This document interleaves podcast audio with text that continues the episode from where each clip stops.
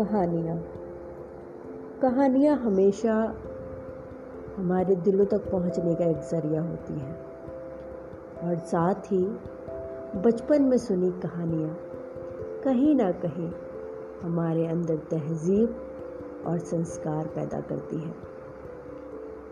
तभी शायद यही वजह थी कि हमारे मम्मी पापा हमारे दादा दादी हमारे नाना नानी हमें हमेशा कहानियाँ सुनाकर सुनाया करते थे, ताकि रात को सोते वक्त जो कहानियाँ वो हमें सुनाते हैं, वो हमारे दिल और दिमाग में हमेशा के लिए बैठ जाए।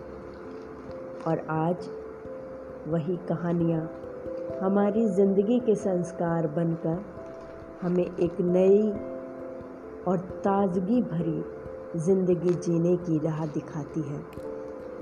हमें समाज में उठने और बैठने का सलीका सिखाती है और नैतिक शिक्षाओं से भरी हुई कहानियाँ हमें हमेशा समाज में सच का साथ देने और बुराई से रुकने की प्रेरणा देती हैं। तो चलो, अब मैं भी शुरू करती हूँ आप लोगों को कहानियाँ सुनाना। जब कहानियों की बात होती है तो पंचतंत्र की कहानियाँ सबसे पहले दिमाग में याद आती हैं। तो आज पंचतंत्र की एक कहानी में से आप लोगों के लिए लेकर आई हूँ मैं कहानी, हाथी और गौरैया की। एक हाथी जो बहुत ही घमंडी था और जंगल में रहा करता था। उसका घमंड इतना ज़्यादा बढ़ गया था कि जब वो अपनी मदमस्त चाल में चलता था तो कभी नहीं देखता था कि उसकी इस चाल से किसको नुकसान हो रहा है। और कहीं पेड़ों को गिराता हुआ, डालियों को तोड़ता हुआ जीव जंतुओं को कुचलता हुआ, वो हाथी हमेशा आगे बढ़ता रहता था। और वहीं उस जंगल में एक गौरैया अपने पति के साथ रहती थी। उस गौरैया ने पेड़ पर कुछ अंडे दिए, जिसकी वो हमेशा देखभाल करती थी। जब वो गौरैया का पति दाना लेने जाता था तो गौरैया अपने अंडों की सुरक्षा करती थी, उनको सहेज कर रखती थी और इसी तरह से उनकी दिनचर्या यूँ ही चल रही थी। लेकिन एक दिन ये क्या हुआ? जैसे ही गौरैया का पति दाना लेने के लिए जंगल की उस पेड़ से दूर गया और गौरैया अपने बच्चों की देखभाल कर रही थी, उधर से एक मदमस्त हाथी, वही जो घमंडी हाथी था। हाँ वही घमंडी हाथी अपनी मदमस्त चाल में चलता आ रहा था और उसने गौरैया के पेड़ पर आकर अपनी मस्ती में एक एक डाल को तोड़ना शुरू कर दिया। और उससे क्या हुआ कि गौरैया का घोंसला टूट के गिर पड़ा और सारे अंडे टूट गए। गौरैया को बहुत दुख हुआ और गुस्सा भी आया। लेकिन ये छोटी सी गौरैया क्या कर सकती थी? वो पेड़ की डाल पर बैठकर रोने लगी। इतने में जब गौरैया का पति आता है और गौरैया को रोते हुए देखता है तो उससे सारा हाल पूछता है। और तब गौरैया उसको उस मदमस्त हाथी की सारी करतूतें बताती है। गौरैया का पति कहता है कि अब हाथी को सबक सिखाने का वक्त आ गया है। इसका घमंड और इसकी मस्ती की भरी शरारतें बढ़ती जा रही हैं और जंगल वालों को हमेशा परेशान कर रही हैं। तो वो फिर अपने एक दोस्त के पास जाता है और वो दोस्त होता है कंठ फोड़वा।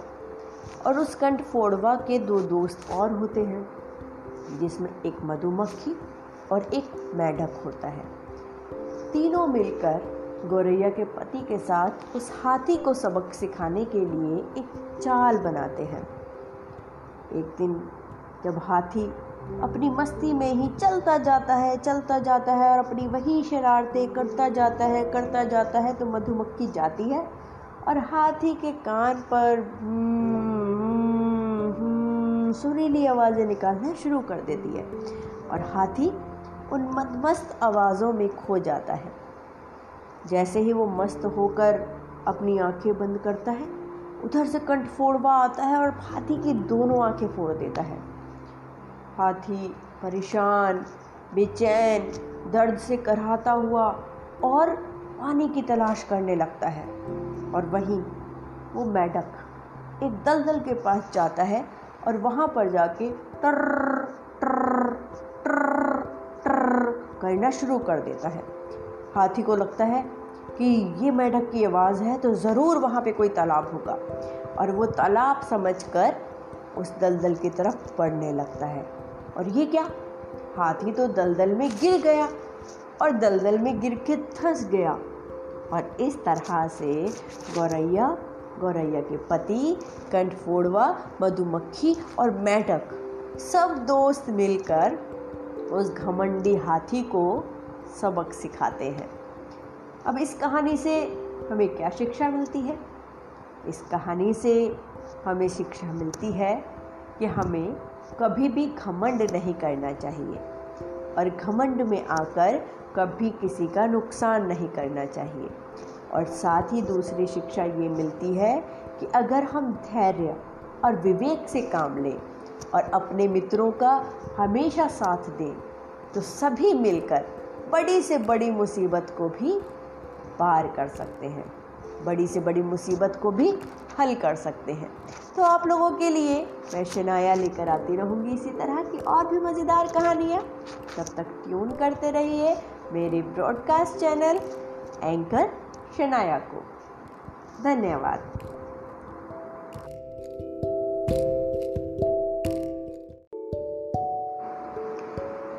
हेलो बच्चों, आज शनाया दीदी आपके लिए एक और कहानी लेकर आई हैं। क्या आप वो कहानी सुनना चाहोगे? तो चलो, आज आपको कहानी सुनाती हूँ मैं एक राजा और एक राजकुमारी की। और कहानी का नाम है राजकुमारी और चाँद खिलौना। एक राजा था। उसकी एक छोटी सी बेटी थी। वो राजा उसे बहुत प्यार करता था। एक बार राजकुमारी बीमार पड़ गई। कई डॉक्टर बुलाए, लेकिन कोई भी उसका इलाज नहीं कर सका, क्योंकि उसकी बीमारी का ही पता नहीं चल पा रहा था।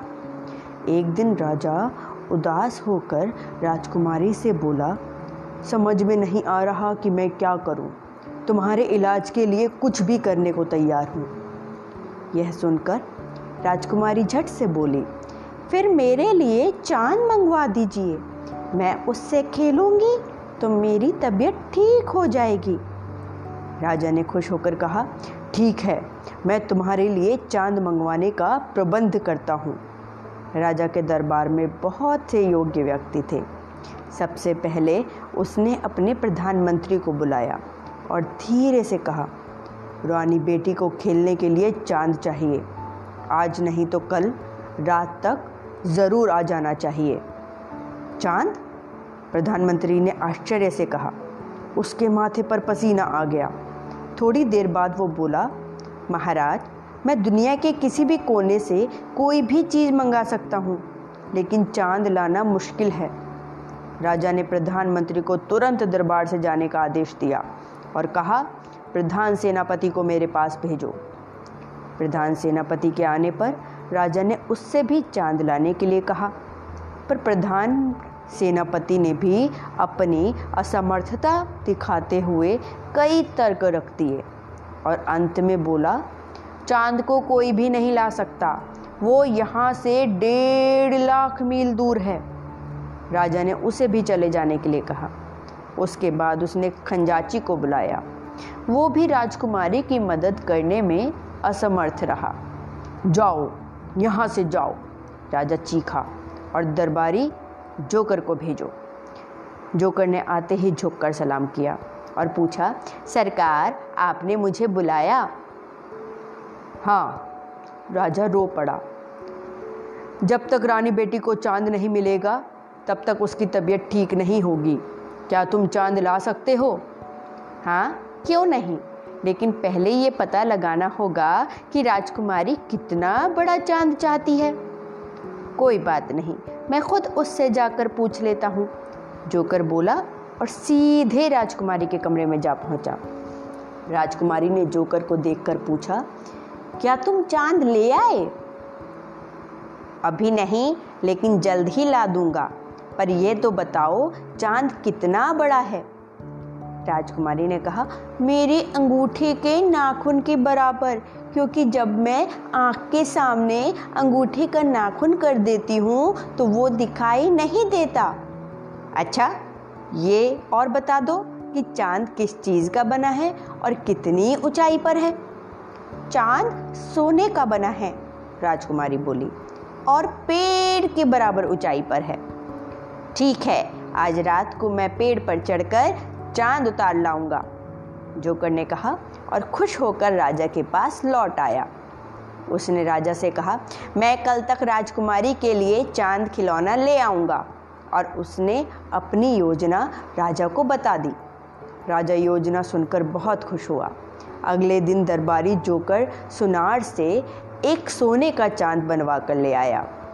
उसने ये चाँद राजकुमारी को दे दिया। राजकुमारी बहुत खुश हुई। उसने चाँद को जंजीर में डालकर गले में लटका लिया। उसकी तबीयत भी ठीक हो गई, लेकिन राजा को ये चिंता खाए जा रही थी कि जब राजकुमारी खिड़की से आसमान में चाँद देखेगी तो क्या कहेगी? क्या सोचेगी कि उसके पिता ने उससे झूठा वादा किया था? रात को जब चाँद निकला तो राजकुमारी उसे देखने लगी। राजा और जोकर उसके कमरे में खड़े थे। जोकर ने राजकुमारी से पूछा अच्छा राजकुमारी, ज़रा ये तो बताओ कि जब चाँद तुम्हारे में गले में लटका है तो फिर आसमान में कैसे निकल आया? राजकुमारी हंसकर बोली, तुम तो मूर्ख हो, जब मेरा एक तार टूट जाता है तो दूसरा निकल आता है, उसी तरह दूसरा चाँद निकला है। ये सुनकर राजा ने राहत की सांस ली और खुशी खुशी राजकुमारी के साथ उसके सारे खिलौनों से खेलने लगा। तो आज की कहानी से हमें क्या शिक्षा मिलती है?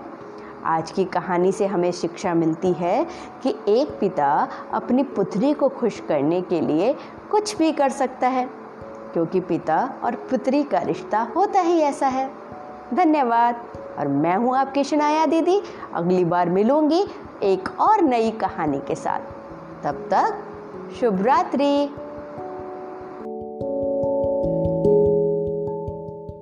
आ, एक बार फिर से आप लोगों की सुनाया दीदी, आप लोगों के साथ एक प्यारी प्यारी कहानी लेकर।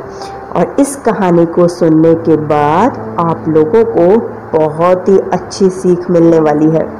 और उस सीख को आपको हमेशा ज़िंदगी में याद रखना है। लेकिन उसके साथ एक और चीज़ आप लोगों को याद रखनी है। जानते हो क्या? हाँ आपकी शनाया दीदी को।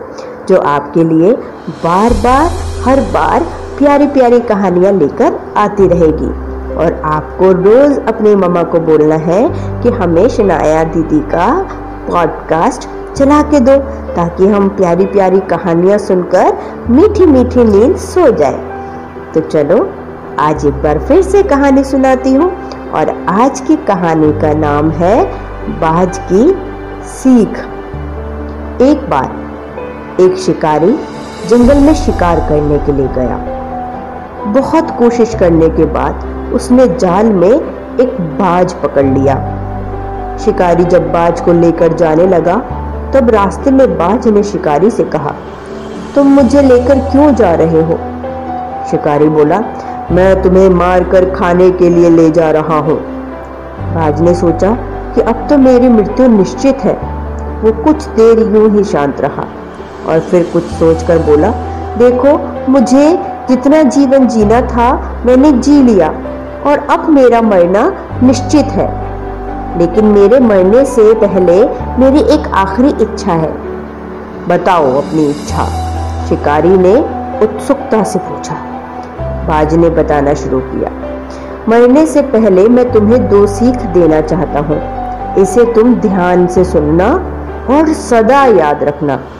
पहली सीख तो ये कि किसी की बातों का बिना प्रमाण, बिना सोचे समझे विश्वास मत करना। और दूसरी ये कि यदि तुम्हारे साथ कुछ बुरा हो या तुम्हारे हाथ से कुछ छूट जाए तो उसके लिए कभी दुखी मत होना। शिकारी ने बाज की बात सुनी और अपने रास्ते आगे बढ़ने लगा। कुछ समय बाद बाज ने शिकारी से कहा, शिकारी एक बात बताओ। अगर मैं तुम्हें कुछ ऐसा दे दूँ, जिससे तुम रातों रात अमीर बन जाओ तो क्या तुम मुझे आज़ाद कर दोगे? शिकारी फ़ौरन रुका और बोला, क्या है वो चीज़? जल्दी बताओ। बाज बोला, दरअसल बहुत पहले मुझे राजमहल के करीब एक हीरा मिला था, जिसे उठाकर मैंने एक गुप्त स्थान पर रख दिया था। अगर आज मैं मर जाऊँगा तो वो हीरा ऐसे ही बेकार चला जाएगा। इसलिए मैंने सोचा कि अगर तुम उसके बदले मुझे छोड़ दो तो मेरी जान भी बच जाएगी और तुम्हारी गरीबी भी हमेशा के लिए मिट जाएगी। ये सुनते ही शिकारी बिना कुछ सोचे समझे बाज को आज़ाद कर दिया और वो हीरा लाने को कहा। बाज तुरंत उड़कर पेड़ की एक ऊँची डाल पर जा बैठा और बोला कुछ देर पहले मैंने ही तुम्हें एक सीख दी थी ना, कि किसी की भी बातों का तुरंत विश्वास मत करना। लेकिन तुमने उस सीख का पालन नहीं किया। दरअसल, मेरे पास कोई हीरा नहीं है। अब मैं आज़ाद हूँ। ये सुनते ही शिकारी मायूस होकर पछताने लगा। तभी बाज फिर बोला, तुम मेरी दूसरी सीख भूल गए कि अगर कुछ तुम्हारे हाथ तुम्हारे साथ कुछ बुरा हो तो उसके लिए तुम कभी पछतावा मत करना। बच्चों, इस कहानी से हमें ये सीख मिलती है कि हमें किसी अनजान व्यक्ति पर, समझ रहे हो ना इस बात को, कि कोई भी अगर ऐसा व्यक्ति है जिसे हम नहीं जानते हैं तो उस व्यक्ति पर आसानी से विश्वास नहीं करना चाहिए। और किसी प्रकार का नुकसान होने या असफलता मिलने पर। दुखी भी नहीं होना चाहिए, बल्कि उस बात से सीख लेकर भविष्य में सतर्क रहना चाहिए। तो आज की हमारी कहानी थी बाज की सीख, और मुझे उम्मीद है कि आप इस कहानी की सीख को हमेशा याद रखेंगे। तब तक के लिए आपकी शनया दीदी आप लोगों से लेती है विदा। शुभ रात्रि।